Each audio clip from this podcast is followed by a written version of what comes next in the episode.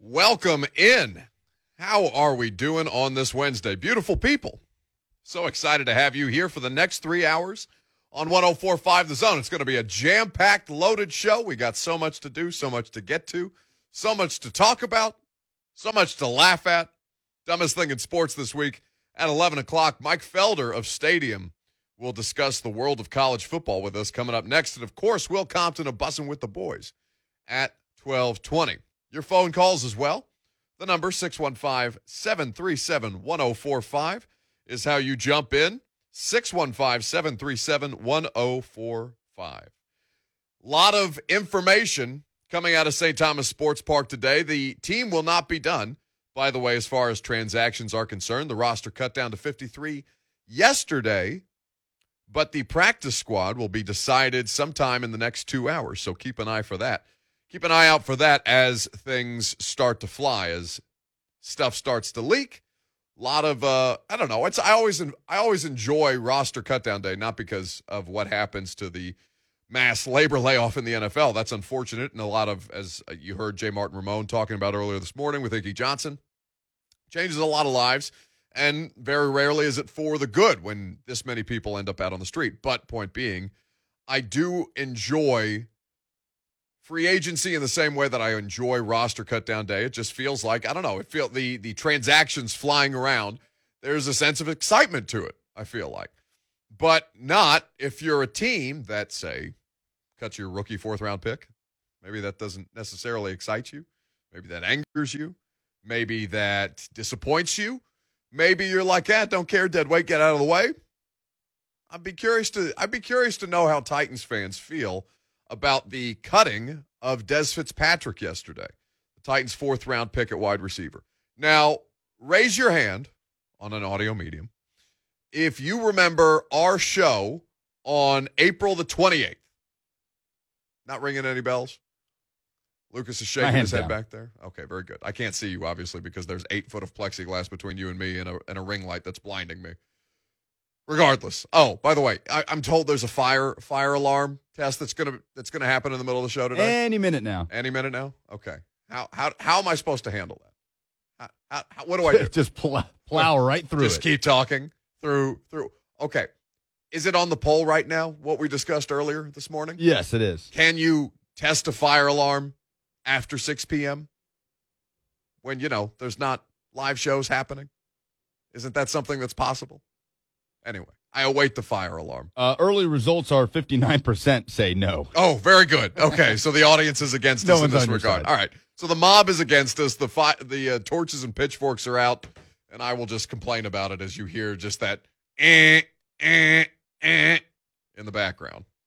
Ho- hopefully, it's just the flashing lights, but I don't know. I digress. so of all of the takeaways from this 53 man roster, first and foremost, this is not the same 53 man roster that's going to face the Arizona Cardinals on September the 12th, 11 days from now. By the way, happy September. It is officially, it feels like football outside. It felt glorious this morning. It was like under 70 degrees. I almost needed like a light jacket to go out and uh, to go out and jog this morning. Well, Rhett Bryan came into the green room as I was getting ready for the show. Told me he has a source uh, that has told him that we are done with the brutally hot weather. Oh, is that so? Yes, he has a weather source that, that he did not share with me. 1045 The Zone's local meteorologist, Rhett yeah. Bryan. Indeed. He, he runs in those circles, so he, he would know. I, I trust, listen, I trust him more than I trust the people that I watch on the news. This is great. Love to see it, which means that I won't die out at training camp, or I guess training camp's over. I won't die out at football practice now that the weather has subsided. Regardless, the 53 man roster that is before you, if you're looking online, if you're looking at Jim Wyatt's Twitter timeline, because he's got the printout copy uh, on his uh, on his Twitter timeline for you to review. The 53 man roster, as it's constituted today, will not be the team that faces Arizona because as we sit here at 1007 on a Wednesday, nine players still remain on the COVID list. You will not carry three quarterbacks into the regular season. You are carrying two right now because your starter is on the COVID list. You will probably not see somebody like Mekhi Sargent after the return of Jeremy McNichols or potentially Darrynton Evans from his prolonged absence due to a knee injury. Somebody like Mekhi Sargent, who is a great story. It's between him and Mason Kinsey for the the the offseason or I guess preseason fan favorite. Who do you think would would win that? By the way, let's just put it. A, let's just throw it on the poll. Why not? At Buck Reising is where you can vote on the polls. Who wins preseason fan favorite? Mason Kinsey or Mekhi Sargent. One made it, one didn't. And I would imagine that as good a story as Mekhi Sargent is, I would imagine that that's not long lived. Respectfully. Not because of anything that he's done, but because of what their roster situation looks like right now. They are in the middle of a second COVID outbreak in two years with this team, and they are managing it accordingly, but it has changed the dynamics and the constitution of this year's team. So when you see on this roster there, that there are seven wide receivers and six safeties, understand that that's probably going to change at some point in the next 11 days. But then, of all the cuts, so you go down the list, right? You see Cole Banwart, uh, is it Brian or Brian Body Calhoun, who we were probably unfairly calling Body Camp Calhoun or Camp Body Calhoun? Fred Brown, Jamal Carter, Tory Carter, Christian DiLauro, Miller Forristall, Derwin, Derwin Gray, Woodrow Hamilton IV, Javian Hawkins, Jan Johnson, Naquan Jones, Mason Kinsey, Jared Pinkney, Wyatt Ray, Jordan Roos, and Dez Fitzpatrick. Dez Fitzpatrick is not on this team right now. It's possible that he clears waivers. It's possible that he ends up on the practice squad. But I would think if they're already done with him to the degree that he could not crack the top seven that they ended up keeping, then they're probably done with the Dez Fitzpatrick experience. I don't know that to be fact, but that would just be the logical assumption. Wouldn't you agree? So who do you blame? Do you blame Jon Robinson for trading up to draft, or excuse me, for trading three picks to go up and get this guy in day three of the NFL draft when there was all kinds of wide receivers all over the place, many, by the way, whom have made their rosters across the league except for Dez Fitzpatrick. I asked you to raise your hand if you remember our show on April the 28th before I got distracted by the fire alarm thing because that's going to piss me off later. Because we, do you remember Robert Simpson, Lucas? Yes, 33rd team. Who came on here? He wrote an article pre draft about guys who displayed the biggest boom or bust potential in this year's draft class. And at the top of the list was Dez Fitzpatrick. This was on April the 28th. This was long before we had even began discussing. I mean, we talked about wide receivers for this team and who may be appealing, but we had thought any of us who were logical about this that they would have waited, that they would have taken a wide receiver long before day three. It didn't end up happening that way. And instead, they passed on a lot of guys who seemed to have some promise for a dude who there was skepticism about pre draft. Do you place the blame squarely at the feet of Jon Robinson? Do you look at the messaging from the coaching staff and see that this was a player who did not a- approach his job, his job, keyword, as an NFL player in a way that was satisfactory for them? Sense of urgency is a phrase that Rob Moore used, wide receiver coach Rob Moore, when last we talked to him. Rob Moore, who is not any kind of, you know, any kind of hyperbolic. He's a very, very laid back, level headed, calm individual. And when you talk about a sense of urgency from Rob Moore or from Dez Fitzpatrick, when Rob Moore is discussing him as somebody in that room where there's great competition, you know who displayed a sense of urgency? Cam Batson. Cam Batson earned the right to be, whether you look at him as wide receiver, wide receiver seven, six, five, whatever. He earned the right to be on this team. Dez Fitzpatrick did not. Do you blame the coaching staff for not being able to reach Dez Fitzpatrick and get the most out of him? There are there are probably ways to divide up the blame, not equal parts, but more than anything, it's not about the fact that Dez Fitzpatrick got cut. I don't care that Dez Fitzpatrick's not on the team. You need as many capable, competent bodies on this roster as humanly possible, as many good football players as possible, in Jon Robinson's own words, and he was not one of them. The question is why you should be upset is what the hell was he doing here in the first place if that was going to be the case? There's no way to outright predict anything in the NFL. The draft is an incredibly flawed process. Talent evaluation across all sports is an incredibly flawed process. But it is fair to look at the general manager of the t- of this team and say he is above average as it relates to his peers and doing his job in the league. No question. But when he misses, he misses substantially. It's not a franchise altering move because it's not a quarterback. Isaiah Wilson is not a franchise altering move because he's not a quarterback. Kevin Dodd is not a franchise altering move because he's not a quarterback. There are ways to rebound from missing on a fourth round pick. And by the way, Dez Fitzpatrick wasn't the only fourth round pick to get cut this year. It happens everywhere. But for this particular general manager, he is under a fair amount of scrutiny for how badly he has missed on both free agents in the last calendar year and a draft class that has wildly disappointed from 2020. And so any kind of any kind of opening for this kind of criticism to resurface, people are going to take are going to hammer him for. That's fair. But also understand that you didn't want somebody like this on your team anyway. So the idea that he got cut, it's not the end of the world. The larger issue is what was the process that led him to being here in the first place, and how did this fall through the cracks yet again? It was a head scratcher then. Absolutely. The biggest head scratcher of the draft then, and it is now. I, well, I don't know if it was the biggest head scratcher of the draft. I think it was. I Of why did you get an inside linebacker on day two and trade up for a wide receiver that we didn't really talk about on day three? well, they got to hedge their bets with Rashaan Evans and Jayon Brown both being free agent. Like they had to do something about that. then what was the biggest head scratcher you think? Oh, at- I don't know. That's such a wide ranging question. You know what I'm saying? Like, I think there's like, there's not an obvious one that jumps to mind off the top of my head. I think, I think that's kind of, I think that's kind of narrowly focused. Don't you think? I, I, to me, uh, from what I remember in our post draft discussions, that was at the top of the list of why you waited till day three to get a receiver and why this guy. It's among them for sure. You know, it's like Green Bay taking, it's not, I mean, it's not as consequential again because it's not a quarterback, but it is in the same vein as like Green Bay taking Jordan Love in the first round a couple of years And ago. this was obviously pre Julio, where that was a major need. Yeah, where we were talking about that. I because that's that's the only reason I brought up Dez Fitzpatrick. I'm like, you know what? They don't just need one receiver in this draft. They probably need two, and they took two, but they waited until day three to take both of them, and then we're all looking around like, what? What the hell?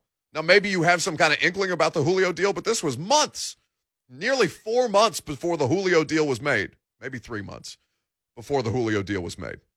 We'll have plenty of time to talk about the roster construction and about Des Fitzpatrick because I, I have a few more points that I want to make on this. But coming up next, we're going to talk to Michael Felder of Stadium, our buddy, who is going to break down week one in the world of college football. A bunch of fun games. We've got a handful on this slate that most intrigue us that we want to talk about, eight of them to be exact, and a couple of big ones in the SEC. We'll do that with Michael Felder coming up next. I'm Buck Reising. This is 1045 The Zone.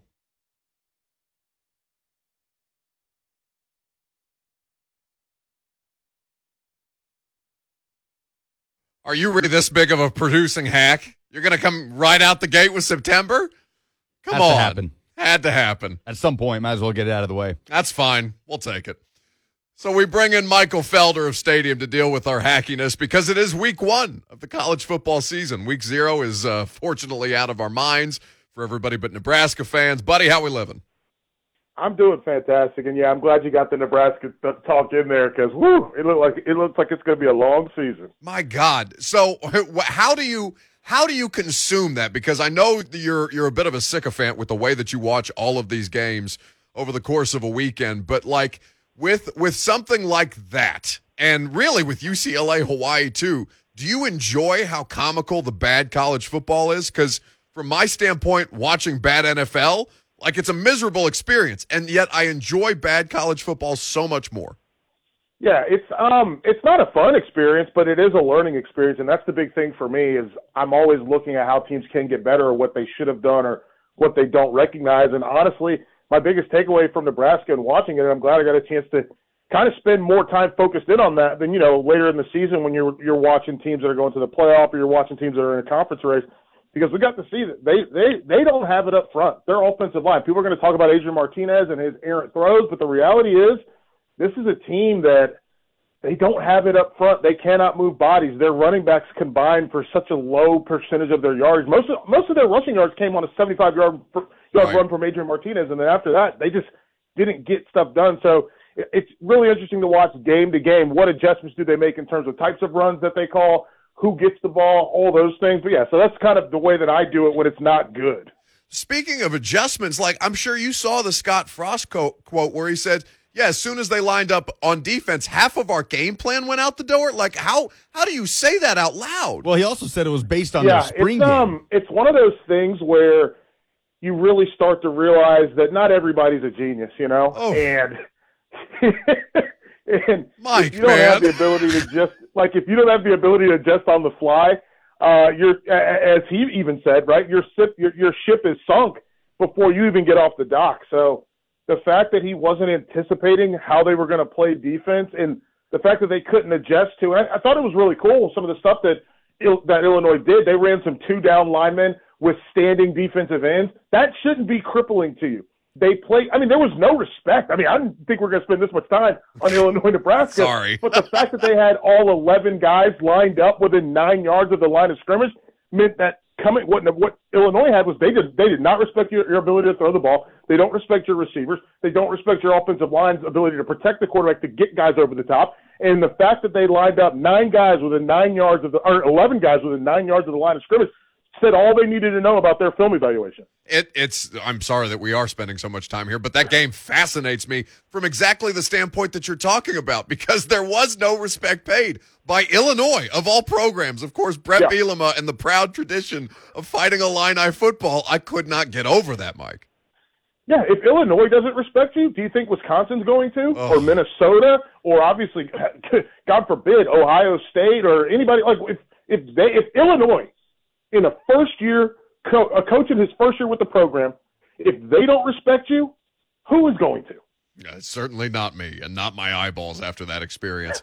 Uh, Michael Felder of Stadium here with us on 1045 The Zone. You can follow him at In the Bleachers on the socials. All right, let's go through the biggest games of the weekend, Mike, because I, I'm so happy that we don't have to talk about like larger stories in college football with you. Not that I don't enjoy our conversations, but like we actually get to talk about football today. Uh, with out, outside of UGA Clemson, which has probably the biggest ripple effect across the sport because of that week one matchup, what game on the board are you looking at and are you most intrigued by because of the matchup? Um, I, I'm going to go. I'm kind of move, I kind of bounce around. I'm very excited about Boise State and UCF. Those seem to be the two, with the exception of Cincinnati. No disrespect to them. Those seem to be two of the household names for Group of Five programs that people automatically throw out there. So I want to see. Like we we talk about Clemson and Georgia as maybe an elimination contest or having a big ripple effect. Here's the reality: UCF, Boise State. That means one of those teams is going to be off the board immediately. Right. And that to me is a big risk to take for each program, but the reward could be even bigger if they got whoever goes out and gets the dub, and then you get to see obviously Dillon Gabriel. We get to watch Hank Bachmeier. So that's to me that's one that belongs on the on the list. I think um uh, I am interested in these conference matchups too um, because while Georgia Clemson is going to have that big ripple effect across the the nationwide landscape, Michigan State versus Northwestern. The fact that somebody's going to start at the bottom of, of their division or somebody's going to start at the bottom of the Big Ten immediately because they're playing these games versus teams. Ohio State, Minnesota is another one, and we're going to see Minnesota. Minnesota's going to have to claw their way up from technically the bottom by starting off 0 and 1, not just on the season, but in the conference. Same thing with Virginia Tech and UNC. We get a chance to watch this top 10 UNC team. Are they going to live up to it? And can Virginia Tech fix some things? I think they're going with Braxton Burmeister. Can he throw the football? So I think those conference matchups, they have such a because reality is with this sport, and we've talked about this before, it's a regional sport that plays on a national stage real, realistically, Virginia Tech, UNC, or Michigan State, Northwestern, or, or, or obviously we just talked about Nebraska and Illinois, but also Ohio State and Minnesota. those games are or Iowa and Indiana this week. Yeah. Those games are going to have a lot more stake in where you end up bowl wise, how you finish with your how you finish in your league, and that's the part that's going to make it really dicey for some teams that are taking that risk to play early. My producer Lucas was talking to me about the show today on the phone, and he goes, "Yeah, you got a you got a top twenty five matchup with your Hoosiers this weekend." And I'm like, my my mind immediately goes to basketball. Then I forget that we're a football school now. It's very exciting. Speaking of basketball uh, schools that are also football schools, your North Carolina Tar Heels. Let's talk about this Virginia Tech matchup. What what is what is Sam Howell as a quarterback prospect? He seems to already have the eye of the league. What is Mack Brown doing there that has made them so effective? And and I guess it was it just fault on the part of Texas for letting him go somewhere else. Well, I think that I think at Texas it was done right because, and I think he needed to be done at Texas because he had to he had to revamp how he approached recruiting and talent evaluation. And I think it's really tough to do in a place like Texas where so many of the players are overdeveloped. Yeah. So it's not very often you see a guy from the state of Texas go somewhere, somehow gain an extra 25 pounds over the course of his first couple seasons and become something more than he is. That's something you see out of Louisiana, something you see out of Georgia, Florida. You even see it in the Midwest as well. But Texas already they already they're lifting in college weight rooms when they're in high school eighth graders are doing power cleans. It's not like so it, it Mack's evaluation was different. So I think that that's one of the big things. And I think taking a step away from the game and obviously doing television and working some of the recruiting stuff and following along with these things helped him change his eye for for talent evaluation. But also, I'll be real, Larry Fedora did a horrible job of relations in that state and in the adjacent states, South Carolina and Virginia, Tennessee. Did a horrible job. A lot of high school coaches did not like him, did not care for him at all. And so Matt just he came in and did what you're supposed to do, right? You're supposed to shake hands and supposed to smile at people and tell them that you can call us anytime. And hey, even if we don't have a guy that you think is going, going to UNC this year, we're very interested in that sophomore that you have. So we're going to keep coming back to your high school. He hired Dre Bly, who had a previous relationship. The only reason Drake Maye is at UNC is because Drake Maye played with Dre Bly's kids at Myers Park in Charlotte, and they hired Dre Bly on to continue that relationship. Like that's a huge part of it. So Mack's done a great job from a relationship standpoint, and then he's also done a great job from a CEO standpoint of letting his coordinators coordinate. And obviously, Phil Longo on the offensive side is why Sam Howell's doing a really good job. And I think it's going to be interesting to see what the run game for UNC looks like this this year, because when you lose Javonte Williams, when you lose Michael Carter, now you lose a big part of that run game, and in their pass protection, which they did a great job of protecting Sam Howell. So now this is the Sam Howell show. So he's going to have to get the younger running backs set up for pass pro. He's going to have to get the younger wide receiving core because you lose Dyami Brown. They still have Beau Corrales, which is going to be interesting, but you lose a guy like Dyami Brown. And so now he's got to run the show. And in year three, it's his show. I'm very curious to see if he's able to kind of claw his way into the discussion with Spencer Rattler uh, from Oklahoma as one of the as the top quarterback in the draft. But we'll see and I think we're going to get to see more control over the offense out of Howell, which is how you get to obviously where a guy like Trevor Lawrence was. It's it's funny that you bring up Dyami Brown just because we're talking about Dez Fitzpatrick out of Louisville getting cut by the Titans yesterday, ah. and just another. I mean, I it, it just brings up a whole different can of worms that we don't have to get into here. Are you buying UCLA after that? Uh, Hawaii looks to be horrendous, and this LSU matchup I think is interesting. But are you buying Chip Kelly this year? Yeah, they. Ha- I have to do a segment on that game today later when I go into the studio. And you know what? I now, wait, you said you have to. You said you have to. What happened? Yeah, we I got to do. They they the game. One of the games they stuck me with was LSU UCLA. Am I excited to watch it? Absolutely. And I said, you know what? Let's make it interesting. Let's roll the dice. Let's believe that this UCLA thing is real and that Chip Kelly really is invested in the idea of basically being a triple option football team out of a spread formation. Because if you can get Brittain Brown, Zach Charbonnet, and DTR, Dorian Thompson Robinson, if you can get all three of those runners in the backfield together, you can create conflict for the defense. And I mean, at the end of the day, man, it's it's hard to bet against Chip Kelly going up against Ed Orgeron. right.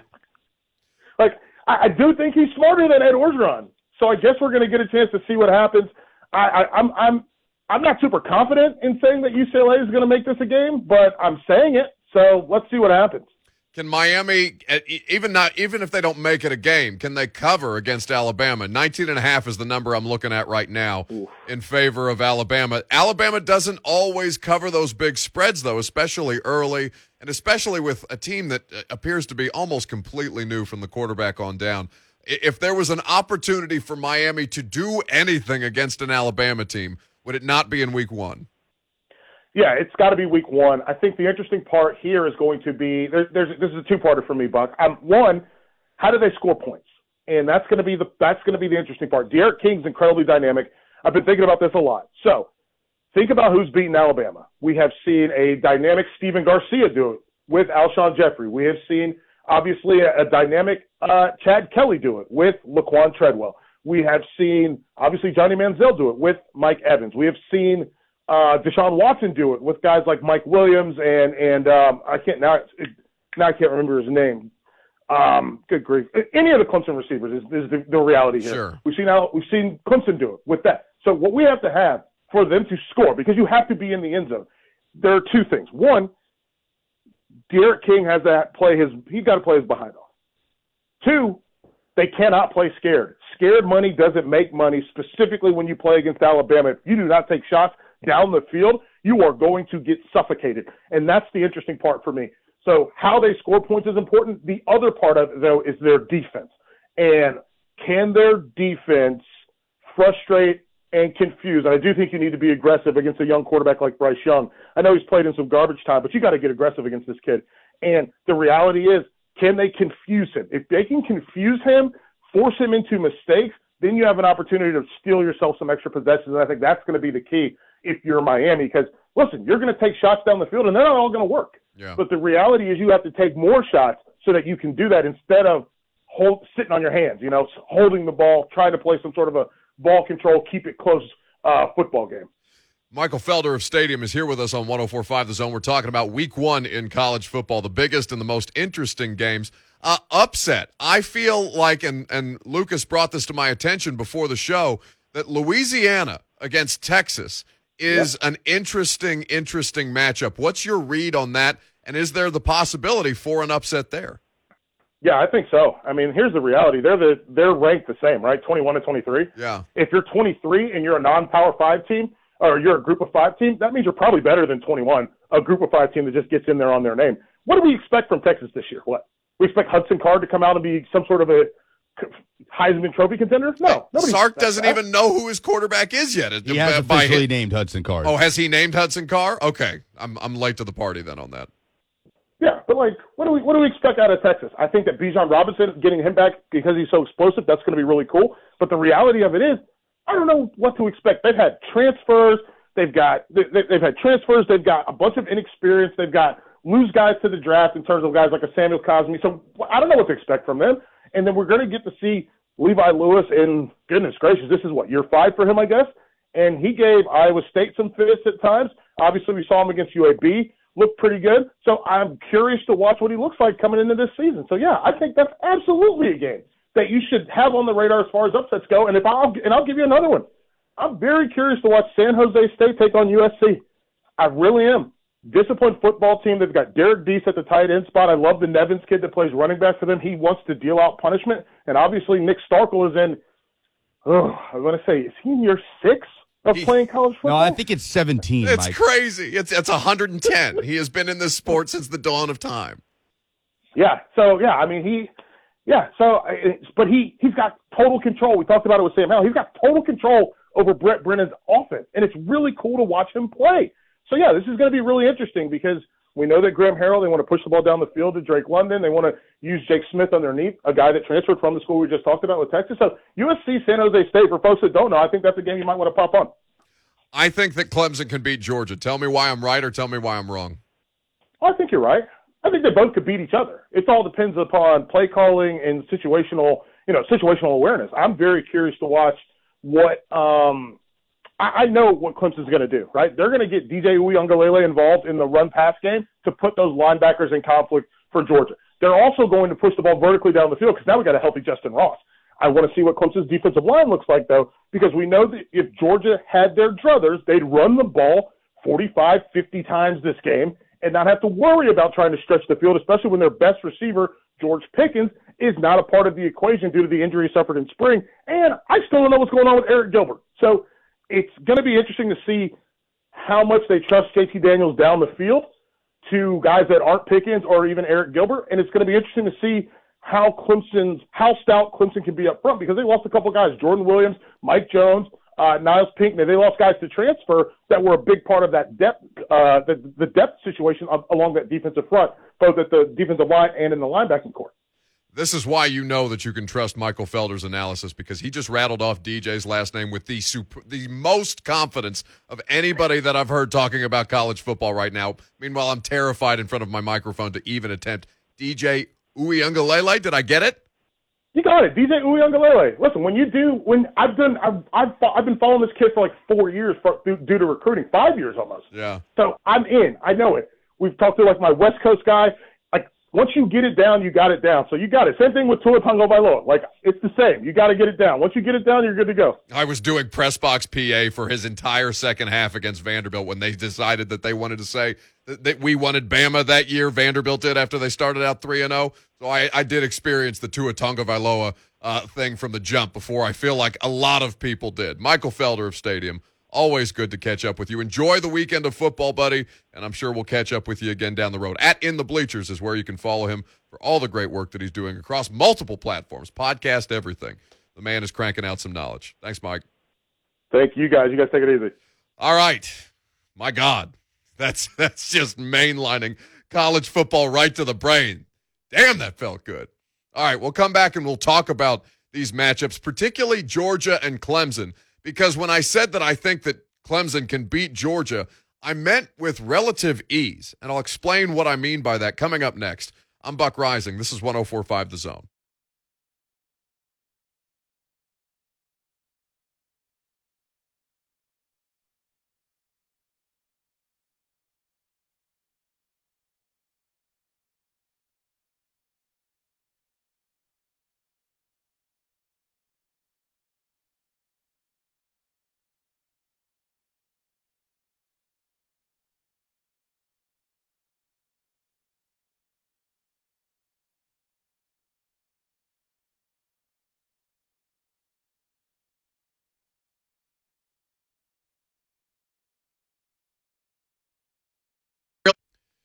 College football straight to the dome. We got to do that on a regular basis with Mike. I know he's got a million different things going on. He's got like 17 podcasts, and half of them are on cooking. But he is one of the most foremost experts in one of the most foremost. Does that make any sense? I don't think so. He's an incredible college football mind, is what I'm trying to say poorly. And we always appreciate his time. Just knows everything about everyone. Well, and it's from a schematic standpoint, too because we were talking about this this morning, right? Like what direction we wanted to go with Felder. And for so long in this offseason, because there hasn't been, you know, games to talk about, it's been about it's been about the the larger themes in college football in the world of college football. It hasn't actually been about the X's and O's. It's been about uh, NIL and the NCAA and all you know the transfer portal and all of these things that are just fringe element outside of the actual games. Mike Felder is one of those people that gets me excited about college football. You know what I'm saying? Like his passion for it kind of helps me get. I mean, I can't get to Mike's level because he's clearly an insane person about it. But last year, my love for this particular sport was so diminished by how mutated it was made because of COVID. I just I lost interest so quickly in college football and Mike people like Mike and reading Mike and listening to Mike talk about it which is why we wanted him on the radio show on a regular basis. It helps kind of reinvigorate, I think, a lot of people because last year sucked, man. I mean, that was really, it was actually the worst that I have, at least as far as my college football viewing experience has ever been. And that's outside of Tennessee. We didn't even talk to Mike about Tennessee. He's a Joe Milton fan. I meant to ask him about that, and we just ran out of time. I uh, he he really he legitimately believes in Joe Milton. I don't know how he feels about Josh Heupel. We've talked to him about that a little bit, but regardless.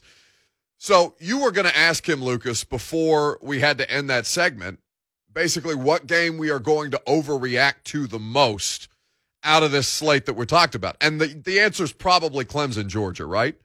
Yeah, because of the implication of either team if they lose. It's just not really there as so, far as what it means for the rest of their season and postseason hopes. So, and I kind of went into that interview with that same mindset when in reality – those two teams could sustain a loss, especially if we believe Georgia and Clemson to be the caliber that they should be. Like that, when you talk about like a good loss, there is no such thing. But if you're looking at, if you're getting your schedule evaluated at the end of the year, for for teams like Mike was laying out, like Boise State, who if they lose, they're done. Like that's that's a wrap. That's the season. Basically, you're at that point playing for a bowl game that's outside of the Final Four. This Clemson Georgia game, though, I feel so much better about Clemson than I do at Georgia at this point, and I, I'm not sure why that's the case. It's not like Georgia doesn't have as much talent as any other year, and they've been recruiting as well as Alabama has. If you've been paying attention to that stuff, and I know that it's not something I monitor on a day to day basis, like I'm not checking 247 every time I wake up in the morning, but like you look at who the kind of quality and quantity that they're getting at Georgia with Kirby Smart, and it rivals Alabama to a T. I think the playing field, it hasn't been leveled there because Saban will always, always, always be the competitive advantage. But Georgia is for real. It's felt like boom or bust for them since basically 2000. I mean, they've been talking about, you know, national championship contenders since the last time they won a national championship, and that's been 100 years ago, it feels like. This is why Tennessee fans make fun of Georgia fans, even as Georgia wins at a higher rate than they do. But I do think this is as seriously as people are taking Georgia in the context of the playoff because of the quarterback position. Rightfully so. JT Daniels is a stud.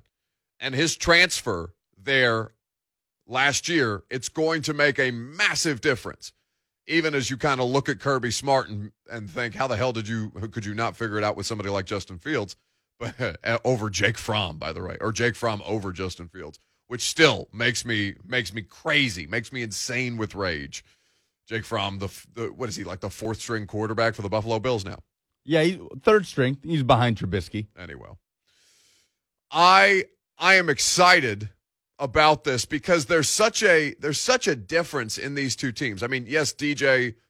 I'm not. I'm not going to do it. I, I felt confident about it when Felder said it, and now that I've had a commercial break to sit on it, I'm I'm scared. I can't do it. Can you do it? Now let's just move on. you're you're supposed to be. I know. I know. Polished play-by-play guy. At some point this season, I'll have it down, but uh, not yet.